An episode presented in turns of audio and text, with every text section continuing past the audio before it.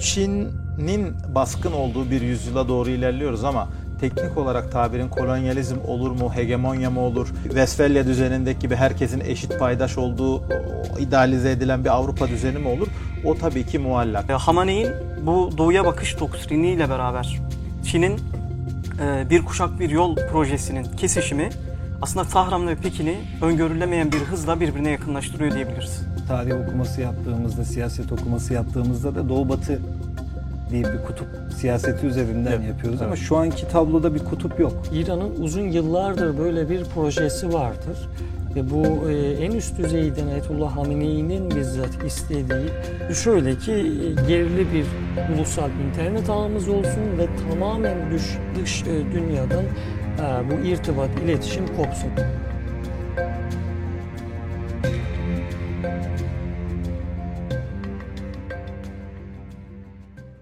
Şimdi Kuşak ve Yol Projesi, Kemer ve Yol İnisiyatifi ne dersek diyelim. 2013 yılında Çin'in mevcut devlet başkanı Xi Jinping'in bir vizyon projesi olarak ortaya çıktı. Tabii bu proje ortaya çıkarken e, normalde Çin geleneklerine, politik geleneklere, tahammüllere göre bir proje yapılır ve bu proje açıklanırdı. Bu projenin özelliği önce bir vizyon olarak açıklanıp içinin daha sonra dolduruluyor olması ve hala gelişim aşamasında olan bir proje olması. Gelişim aşamasında olmasına rağmen sizin de bahsettiğiniz gibi 65 ülkeyi içerisine e, katıyor ve şu anki yatırımların toplam maliyeti aşağı yukarı 1 trilyon dolar olarak tahmin ediliyor. İran tarihi İpek yolunda olduğu gibi e, Kuşak ve Yol projesinde de e, ana güzergah konumunda yer alan bir ülke. E, Kafkasya, Orta Doğu ve Orta Asya üçgeninin merkezinde yer alması hasebiyle kuzeyinde Hazar Denizi, e, güneyinde Umman Körfezi ve Basra Körfezi bulunan aynı zamanda dünya enerji ticaretinin en önemli havzasında yer alan İran, e, Çin açısından önemli bir ülke bu proje kapsamında. Ee, ilk olarak 2016 yılında e, Çin Devlet Başkanı'nın İran'a gerçekleştirdiği ziyarette e, gündeme gelmişti. Ee, İran'ın bu projedeki yeri. Ee, tabii zamanlama olarak çok manidardı. Hani politik açıdan da değerlendirecek olursak. Çünkü e, 2015 yılında e, ABD ile İran arasında nükleer anlaşmanın imzalanmasından sonra Tahran'a gerçekleşen ilk ziyaretti bu. Yani bir yabancı devlet başkanının e, İran'a gerçekleştirdiği ilk ziyaretti. Özellikle İran'da bu e, proje İran açısından 25 yıllık Çin'le olan bir kapsamlı projenin gündeme gelmesiyle e, toplumla paylaşıldı diyelim. Bu projenin taslağı ilk defa e, Dışişleri Bakanlığı tarafından topluma açıldı ve yayınlandı. Ama bir taslak e, düzeyinde kaldı. Fakat Adem Hoca'nın dediği gibi 2016'ya dayanan bir konuşmaydı. Yani müzakereler süreci o zaman başlamıştı. E, şu an İran'ın bu anlaşmada konumundansa e, İran ve Çin anlaşması, İran ve Çin ticari, siyasi ve hatta askeri işbirliği e, kapsamında konuşuluyor ve 25 yıllık anlaşma e, müzakereleri e, çerçevesinde değerlendiriliyor. Bu projenin geçeceği lokasyonlar e, karayolları, demir yolları ve deniz yolları olmak üzere ben ikiye ayırabilirim. Deniz yollarının güney aksı Maritime Silk Road diye e, bahsedilen proje içerisinde Çin'den başlıyor e, Pakistan'a, Pakistan'dan e, Körfez'e, e, İran Körfezi'ne, oradan e, Afrika'ya, Cibuti'ye, e, Cibuti'den den, demiryolu ağlarıyla Afrika'nın dört bir tarafına dağılıyor ve bir, bir kolu da, bir diğer kolu da e, Süveyş kanalı ve Süveyş kanalını bypass edecek e, İsrail üzerinden RedMed projesiyle e, Doğu Akdeniz'e çıkıyor. Tabi bu sadece bir demir, e, deniz yolu ağı değil, demir yollarıyla da kombine geliştirilmiş bir e, proje hattı. E, deniz yolunun güney aksını bu şekilde tarif ederken kuzey aksı da buzulların erimesiyle birlikte kullanılabilen Kuzey Kutbu e, rotasından başlayarak yine Avrupa'ya ulaşacak bir ağı temsil ediyor. Karayolları meselesine geldiğimiz zaman, demir karayolları ve demir yolları meselesine geldiğimiz zaman bir ürünün e, e, Sincan'dan, Urumçi'den çıkıp e, Londra'ya ulaşması. Çünkü Çin'in başlatmaya çalıştığı, e, Çin'in start vermeye çalıştığı projenin hatları e, Doğu Türkistan coğrafyasının içerisinde yer alıyor. E, ürünün bir aydan kısa bir süre içerisinde Londra'daki e, tedarik e, ürünün satıcısında olmasına hedefleyen bir proje ve bunun çoğunu başardılar. Bu lojistik ağının kurmayı başardılar ve ilk tren geçtiğimiz e, bu yaz içerisinde İstanbul'dan geçerek Avrupa'ya ulaştı ve daha sonra Londra'ya devam etti.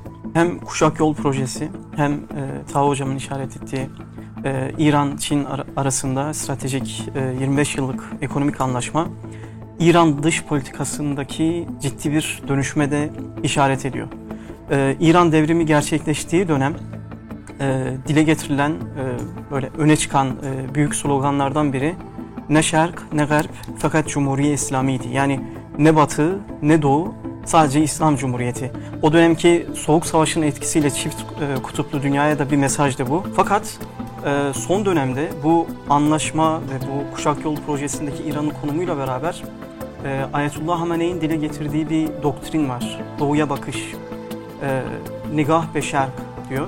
E, bu doktrinle beraber Hamaney şunu söylüyor. E, bugüne kadar Avrupalı devletler e, güvenilmezdi, samimi değildi ve bunu gördük. E, Asya'ya bakmamız lazım. Asya'daki ülkelerle e, ekonomik, stratejik işbirliğini e, gerçekleştirmemiz lazım diyor. Sıklıkla bunu vurguluyor Hamaney. E, yani dış politikada e, ne batı ne doğudan doğuya bakışa bir savrulma var. Bu Kuşak Yol projesi başladığı zaman Çin'in yatırımları özellikle Pakistan üzerinden Güney Asya'ya doğru akmaya başladığında hep Batı tarafından özellikle Amerika menşeli şöyle eleştiriler yapıldı. Çin'in yeni bir dünyaya hakim olma stratejisi var ve bu strateji dünya politikalarını dönüştürecek. Tabii şu güne kadar Çin yönetimi buna ısrarlı bir şekilde muhalif açıklamalar yaptı. Bizim böyle bir stratejimiz yok. Az önce bahsettiğim gibi e, bir ekonomik skalamız var, e, bir ekonomik e, perspektifimiz var ve biz bunu uyguluyoruz dünya için, herkesin iyiliği için diye böyle bir argüman sundular. Ama bunun bir sahada yani kendi niyetlerinin niyet okumasının ötesine geçecek olursak sahadaki etkilerinin böyle olmadığını çok rahat örneklerle görüyoruz. Çin'in yüksek mevlalarda uzun vadeye yayarak ve e, sizin de bahsetmiş olduğunuz gibi yapmış olduğu yatırımı teminat alarak e, uygulamış olduğu, vermiş olduğu borçlar, vermiş olduğu krediler Afrika yönetimleri için böyle bahsettiğimiz işte Sri Lanka'dır, Malezya'dır vesairedir. Hadi Malezya'yı bu skalanın içerisine dahil edemeyiz ama işte Tacikistan'ı koyabiliriz içerisine bir nevi Türkmenistan'ı koyabiliriz. Bu ülkeler için çok cazip krediler. Ee, çok cazip olanaklar. Ee, tabii onlar için albenisi olan bu meseleler bazı noktalarda özellikle şu 2020'de yaşadığımız pandemi süreciyle birlikte, Covid süreciyle birlikte ödenem, ödenemez borçları noktaya sokuyor. Ve bu ne yapıyor? Borcu veren taraf olarak Çin'i e, hem ekonomik anlamda hem de ülkedeki borcu vermiş olduğu ülkedeki e, politik karar ve mercilerin üzerinde baskı kurabilmesi anlamında avantajlı duruma sokuyor. İngiliz yazar Simon Watkins'in bir makalesi var. Makalede Çin İran'ı casusluk merkezi olarak inşa ediyor diye bir iddia var. Biraz makaleyi anlatabilir misin? Ne tür iddialar var içerisinde? Tabii e, aslında İngiliz gazeteciyi e, önemli kılan şey e, İran-Çin stratejik 25 yıllık anlaşmasının taslak metnini ilk defa gündeme getiren kişi kendisi. E, şu an e, iki tarafta taslak metne dair bir şey söylemiyor. Bir şeffaflık yok yani gizli bir e, hal var. E, kendisi taslak metin maddelerini yayınlamıştı. Bunun üzerinden yaklaşık iki ay geçti. Yeni bir yazı kaleme aldı ve Çin'in bu anlaşmayla birlikte İran'ı bir casusluk ve istihbarat merkezi haline getirmek getirmeyi amaçladığını söyledi. İddialara göre İran'ın güney doğusundaki Çabahar kentinde liman kentidir bu.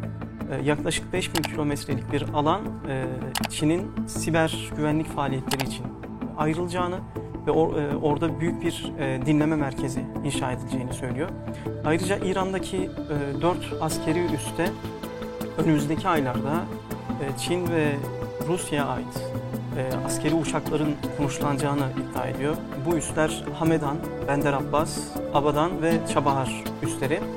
E, bir diğer iddia ise e, İran'ın en yoğunluklu e, 7 şehrinde yaklaşık 10 milyon kapalı sistem kameranın yerleştirileceğini, diğer 21 kentinde ise yaklaşık 5 milyon kameranın yerleştirileceğini ve e, ülkenin denetim ve gözetim altına alınacağını iddia ediyor ve iddiaya göre e, bu kameraların işletim sistemi de Pekin'e ait olacak.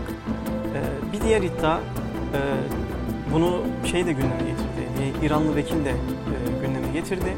E, Çin ve İran birlikte Çin'deki ulusal e, internet sisteminin benzerini İran'da da e, yürürlüğe sokacaklarını şu an e, anlaşma metninin taslak aşamasında olduğunu e, gündeme getirmişti. Özellikle bu ulusal internet ağı dediklerini şöyle bir e, izah edeyim. E, İran'ın uzun yıllardır böyle bir projesi vardır. E, bu e, en üst düzeyden Ayetullah Hamenei'nin bizzat istediği e, ve bu e, isteğini e, dışa bağımlılığa son vermek e, görüntüsüyle vermesi e, şöyle ki e, gerili bir ulusal internet ağımız olsun ve tamamen dış, dış e, dünyadan bu irtibat, iletişim kopsun. Facebook, e, e, Twitter, e, YouTube bunların hepsi yasak ama İran'da şöyle bir mesele var. Bu yasaklar o kadar az tabiri caizse sulandırıldı ve halk tarafından yasaklar defalarca sürekli bir yaşam tarzı hatta şekliyle delindi ve çiğnendi ki aslında modern İran'da bir kültür haline geldi. Çin-İran anlaşmasına dair e, sızan bazı maddeler var. E, iddiaya göre Çin bu anlaşma kapsamında e, yaklaşık 400 milyar dolarlık bir yatırım yapacak.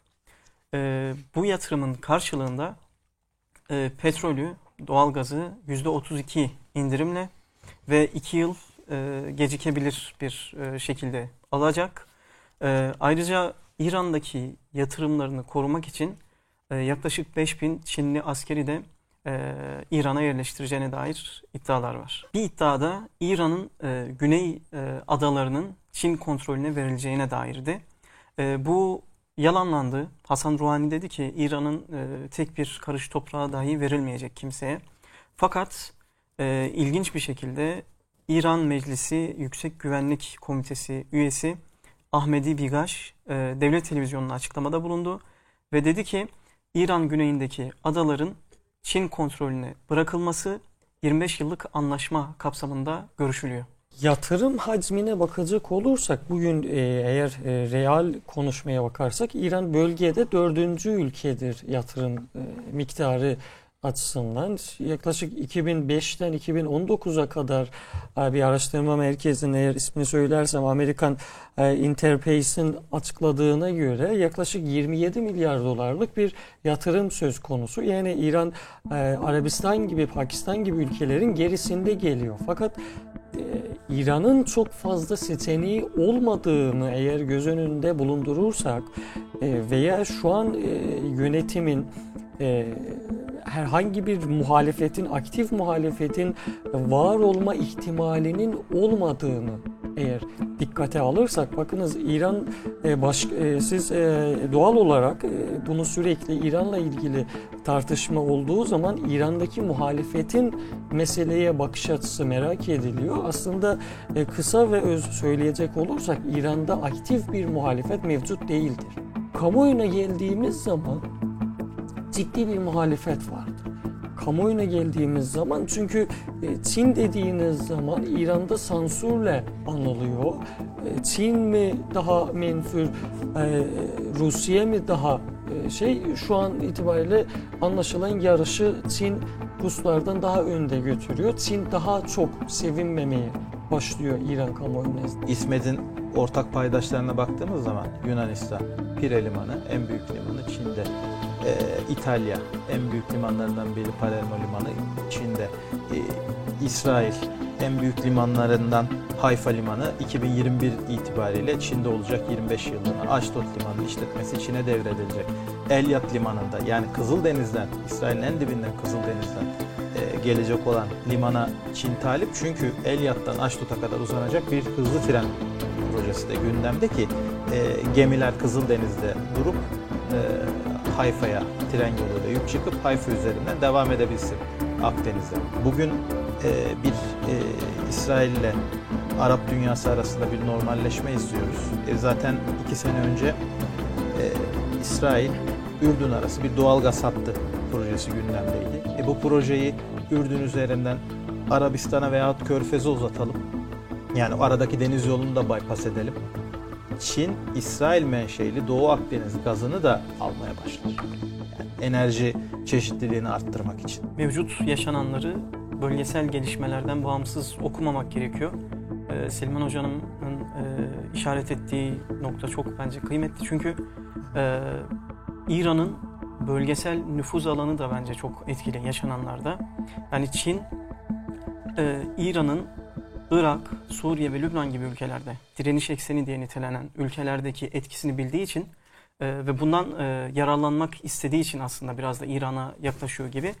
E, çünkü Çin İran'ı aracı kılarak bölge ülkelerde de kuşak ve yolun e, bölge ülkelerdeki ayağını da hızlandırmak istiyor. İran'ın e, petrol dışı ticaretine de baktığımızda %24'lük bir Çin'le e, ticaret hacmi var. Dolayısıyla İran'ın e, enerji dışındaki ticareti de e, dörtte biri Çin'e bağımlı. Dolayısıyla İran'ın pek fazla bir e, seçimi yoktur. Fakat İran'daki eğer e, ülke içindeki otoritenin sarsılmasıyla ilgili bir e, e, sesler gelirse, bir sinyaller e, Pekin'e ulaşırsa bu e, Çin'in e, İran'dan vazgeçmesini vazgeçme seçeneğini daha da hızlı kılabilir. Dolayısıyla önümüzdeki yıllarda İran'daki herhangi bir e, ciddi güvenlik meselesinin e, baş göstermesi, geçtiğimiz halk itirazları gibi bir kapsamlı bir itirazın olması Çin'in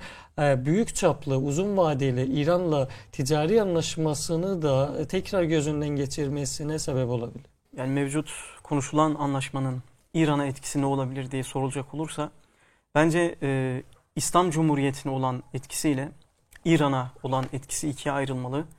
E, Afrika ülkelerindeki bu Çin'le yakınlaşan anlaşmalar yapan Afrika ülkelerindeki mevcut durum göz önüne alındığında ve 25 yıllık bir anlaşmanın e, bir sonraki nesli de alakadar ettiğini düşündüğümüzde bu anlaşmaların gelecek nesle İran halkına bir e, enkazı miras bırakabileceğini, milli menfaatleri e, zedeleyebileceğini söyleyebilirim. Fakat İslam Cumhuriyeti için yani yönetici kadrolar için e, ekonomik anlamda ABD yaptırımlarının etkisiyle zor günleri yaşayan İslam Cumhuriyeti için e, bir can suyu olabilir.